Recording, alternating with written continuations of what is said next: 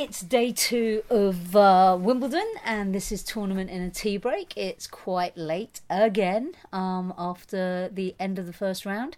You're listening to Ros Satar from Britwatch Sports. And Chris Oddo from Tennis Now. Hurrah! Uh, so, um, not quite as chaotic as uh, as yesterday, but it did have its moments, I think.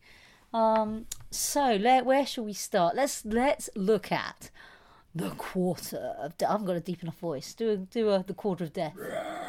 Well, no, we'll just say the quarter of death in Okay, in, okay. in that kind of the quarter. The quarter of death.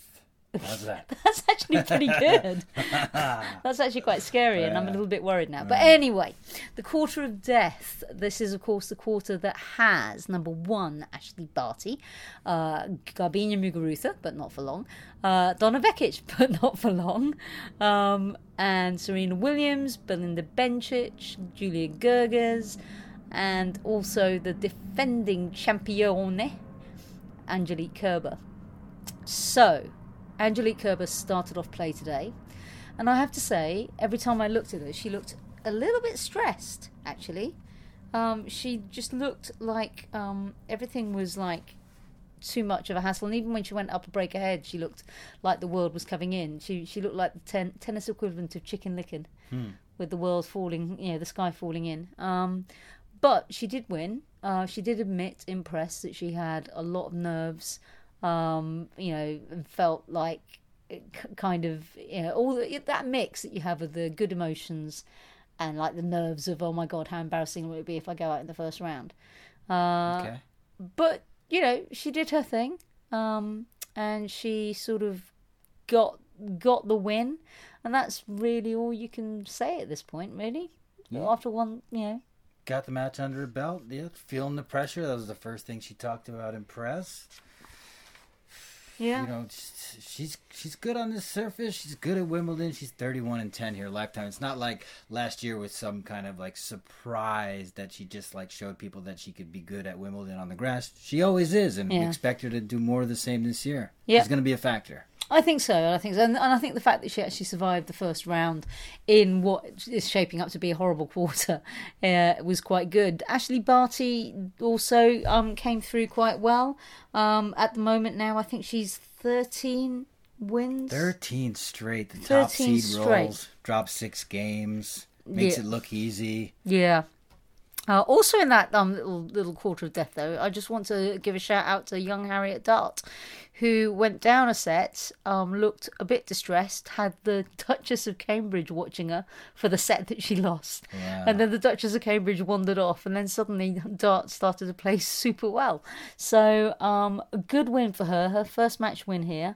Um, should should you know give her a little bit of confidence.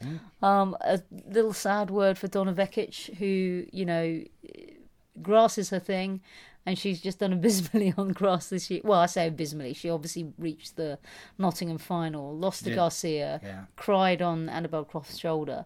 And then since then, it's just been a bit of a disaster for her. Uh, but Barty came through, Kerber came through. One person that didn't come through, though, was former champion uh, Garbiñe Muguruza.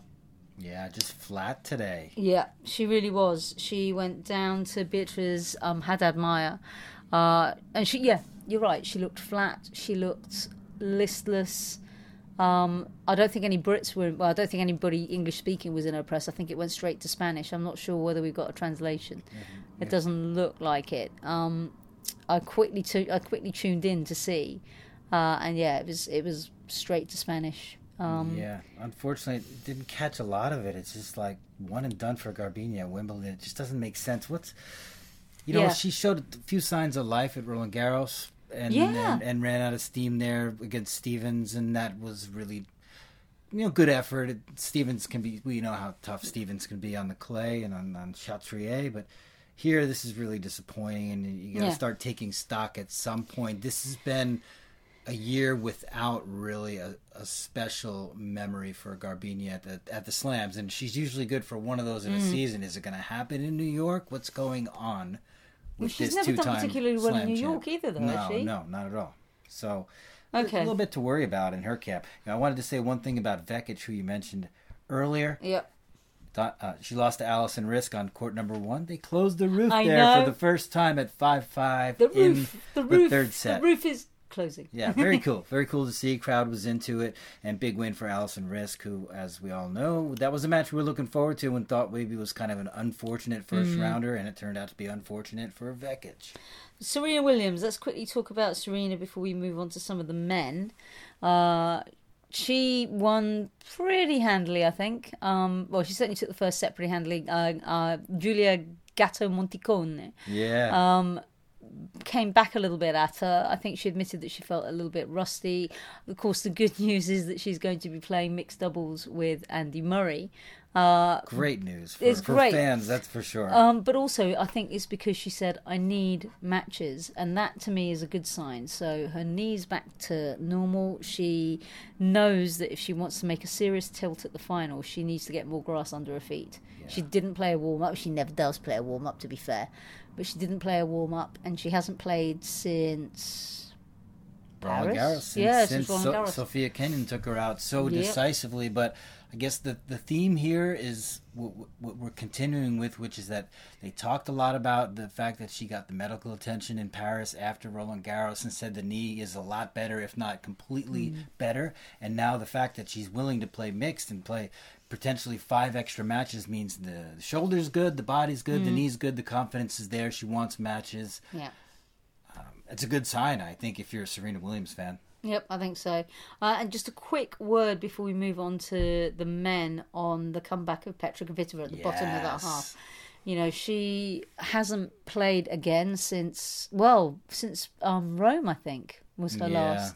Um, with this uh, tear in her fore or tear, as she says, which I love. Mm-hmm. Um, so she's not. She's basically not hitting at all on the day off, and then you know maybe practicing on the day of the match. And I, I think if this works, I can see her adopting this for for the future. Yeah, but um, she's so laid back. She loves she loves she yeah. loves to take it easy. but it was a good it was a good win. And Ons Jabeur rolled her ankle in Eastbourne, um, but you know she can come up with crazy angles, as can Kvitova. To be fair, I mean they they both tend to find these crazy sort of shots.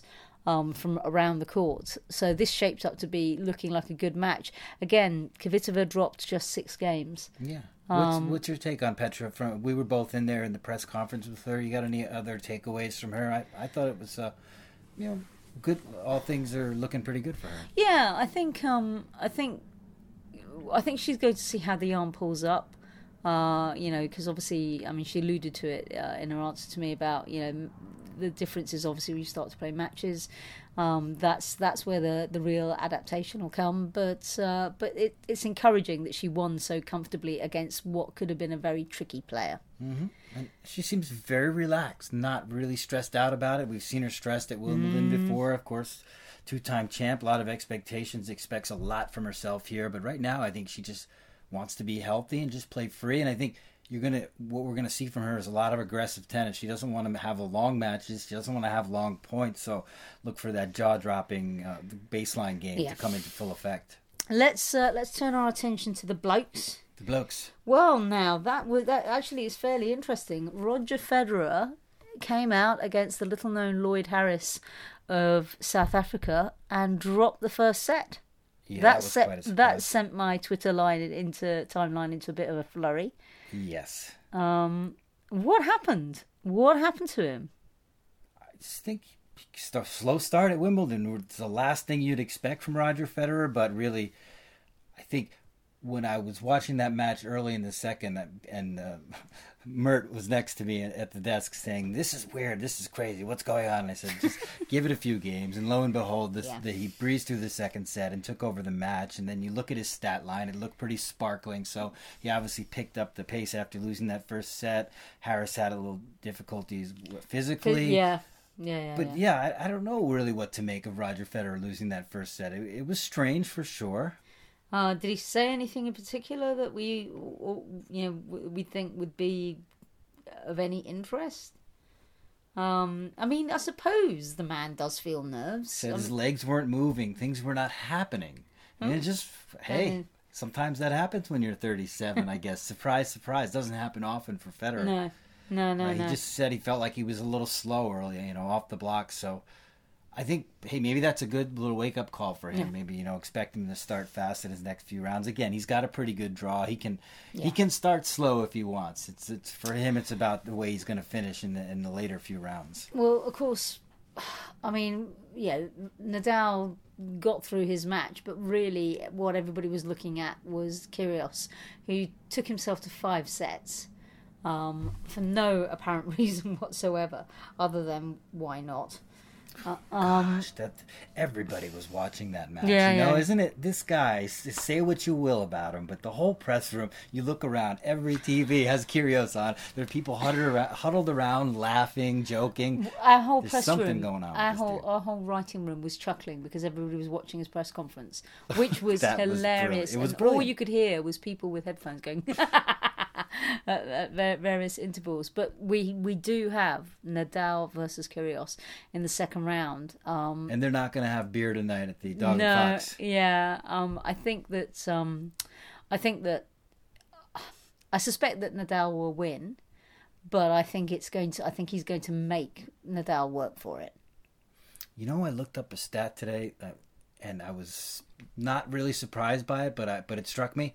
Five tiebreakers they've played in their six matches. Kyrgios has won them all. Of course, he won the two in Acapulco this year in that three-set match, which was just off the hook. That match, and he won two in their that 2014 meeting at Wimbledon, mm. which was an insane match as well. So this. I expect that Kyrgios will be able to find his way into breakers the way he serves. So it's going to be up to Rafa to come up with the goods and breakers. And so Yeah. he hasn't done it yet. So No. what can he do differently now? Yeah. Uh, I I agree. I think um I think it makes for an intriguing matchup. Um, and then there was nice little bits of needle from the you know from the thing. He was he was he was on good form in his press actually. He wasn't sulky. He managed to pick up uh, a lot of stuff. Um, I mean there was some really there was some really good. There was some just really hilarious There was, like. I mean, I can pick one out. Is why do you, you you've done well against Rafa? Why do you do so well against the top players? It's just me, bro. Yeah, I know. He was. Just was. the way he says things. You know, he's a So- funny guy. So let's have a think about tomorrow. Sure. And we're back It's to coming. to the other side of the uh, the other side of the draw. Um, Day three Day of the three. championships. so Karolina Pliskova gets the uh, top billing in centre court. She's sneaking through the draw. Um, she wasn't, you know, she she had a comprehensive win in her first round, which she doesn't normally do if she does well in Eastbourne. So let's see, because normally she'll then go out in the second round or something stupid. But I think even against Monica Puig, I think she should do well. She's a player I've got my eyes on. I think deep run for her, looking like a. It should happen. Oh, poor Stan against um, the man mountain that is Reilly Opelka. Um, but Simona Halep versus Mihaela Buzarnescu, that'll be an interesting one. They have they haven't played since the ITFs. Halep rolled her ankle. Um, there's something about Halep and grass. It's just frustrating. Um, you know, she rolled her ankle in that semi final in 2014. Oh, it's just it's just heartbreaking, really. Simona is- still in chill mode. I was surprised to hear her still talking about that this far into the season. She still is kind of in this thing where she, in her head she's not she doesn't want to have expectations. I mean, I don't think it's like she's not playing 100%, but she's just like relaxed. Whatever happens happens. It's fine. I don't know if that's really going to pay off for her in terms of Grand Slam results. At least it hasn't yet. But so interesting matchup with Buzarnescu. Who's a pretty Yeah. good player. Uh, Novak faces Denis Kudla. We've got Kyle Edmund on centre court. We've got Heather Watson opening things on number one court with Anett Kontaveit, whose season has kind of fallen off a cliff, really. She had that good run in Miami. She had that good, great run in Stuttgart where she reached the final. And since then, it's been a bit of a mess. That being said, Heather is a confidence player, and her confidence is a bit patchy just now. So I expect a three-set roller coaster there.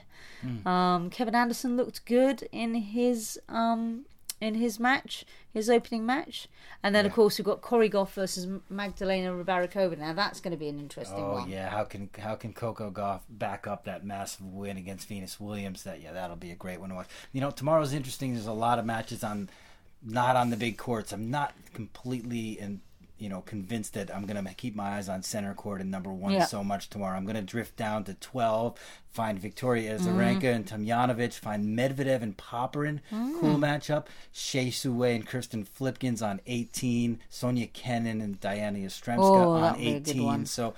Uh, keep your eye all over the courts tomorrow. A lot of good matches. And uh, let's just have a quick flick through. Is Andy on the doubles? This is because I can see the doubles coming up. God, I didn't even think that Jonathan Erlich was still playing.